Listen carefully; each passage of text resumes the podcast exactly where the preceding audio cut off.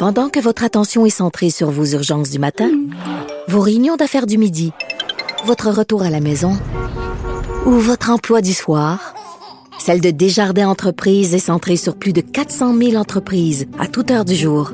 Grâce à notre connaissance des secteurs d'activité et à notre accompagnement spécialisé, nous aidons les entrepreneurs à relever chaque défi pour qu'ils puissent rester centrés sur ce qui compte, le développement de leur entreprise.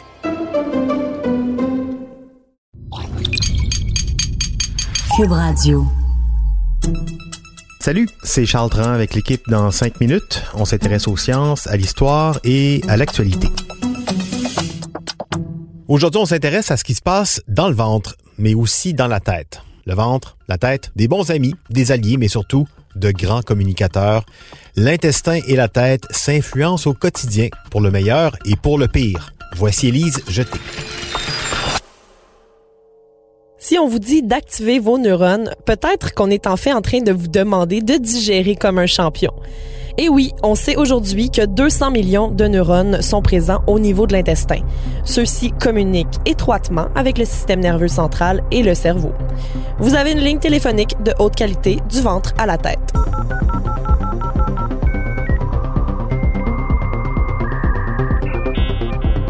Ça paraît bien rassurant de savoir qu'on n'a pas besoin de faire le travail, le corps s'en occupe.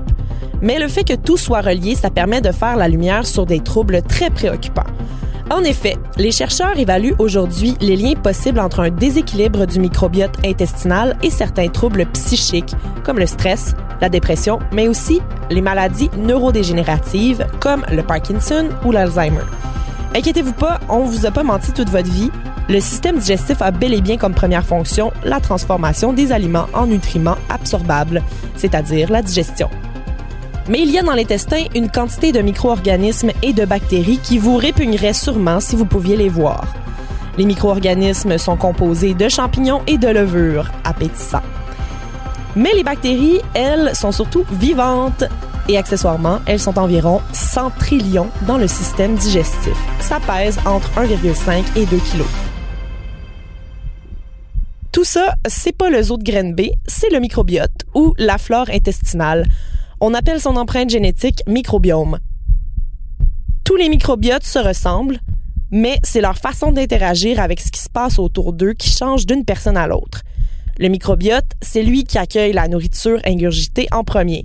Dans l'intestin, c'est lui le hall d'entrée. Selon ce qu'on mange, nos bactéries fabriquent les substances chimiques qui vont avoir toutes sortes d'effets dans le corps. Ce sont aussi ces interactions qui sont responsables du développement de certains cancers.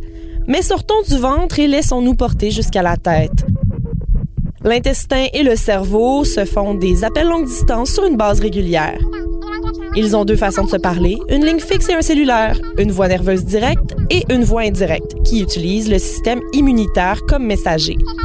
La voie directe, plus rapide, relie les deux organes avec un nerf qui reçoit et transmet des informations par la paroi du tube intestinal. Les messages qui utilisent la ligne fixe, le nerf, sont la faim, la satiété, par exemple. La deuxième ligne, plus complexe, est le système immunitaire. Les cellules immatures, toutes petites du système immunitaire, se collent à la paroi de l'intestin et elles se lient d'amitié avec les bactéries. Dépendamment de quel genre de bactéries elles rencontrent, les cellules du système immunitaire grandissent et se métamorphosent. Par exemple, certaines bactéries vont favoriser la production de lymphocytes TH17 dans le système immunitaire. Celles-là, elles jouent un rôle dans tous nos processus inflammatoires. Une fois rendues au cerveau, ces cellules-là jouent un rôle dans la pathologie de la sclérose en plaques. En poussant cette recherche précisément, les chercheurs ont découvert qu'un régime végétarien avait un effet bénéfique afin de prévenir la sclérose en plaques. Une communication du ventre à la tête qui est donc plutôt intéressante à connaître. Ils ont de la jasette, le cerveau et l'intestin. Leur conversation n'est jamais finie.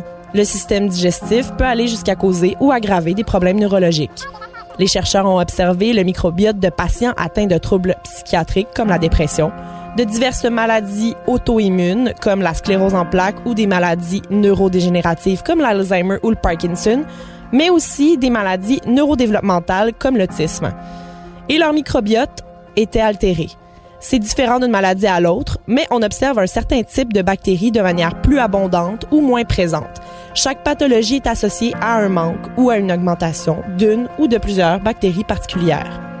On ne sait pas encore si les particularités de notre petit zoo de graines B intérieur sont d'ordre génétique, dû à l'alimentation ou encore liées à autre chose. Mais grâce à la découverte de dysfonctions intestinales, plusieurs équipes scientifiques cherchent à empêcher certaines bactéries de se développer chez des patients qui souffrent de problèmes neurologiques ou psychiatriques.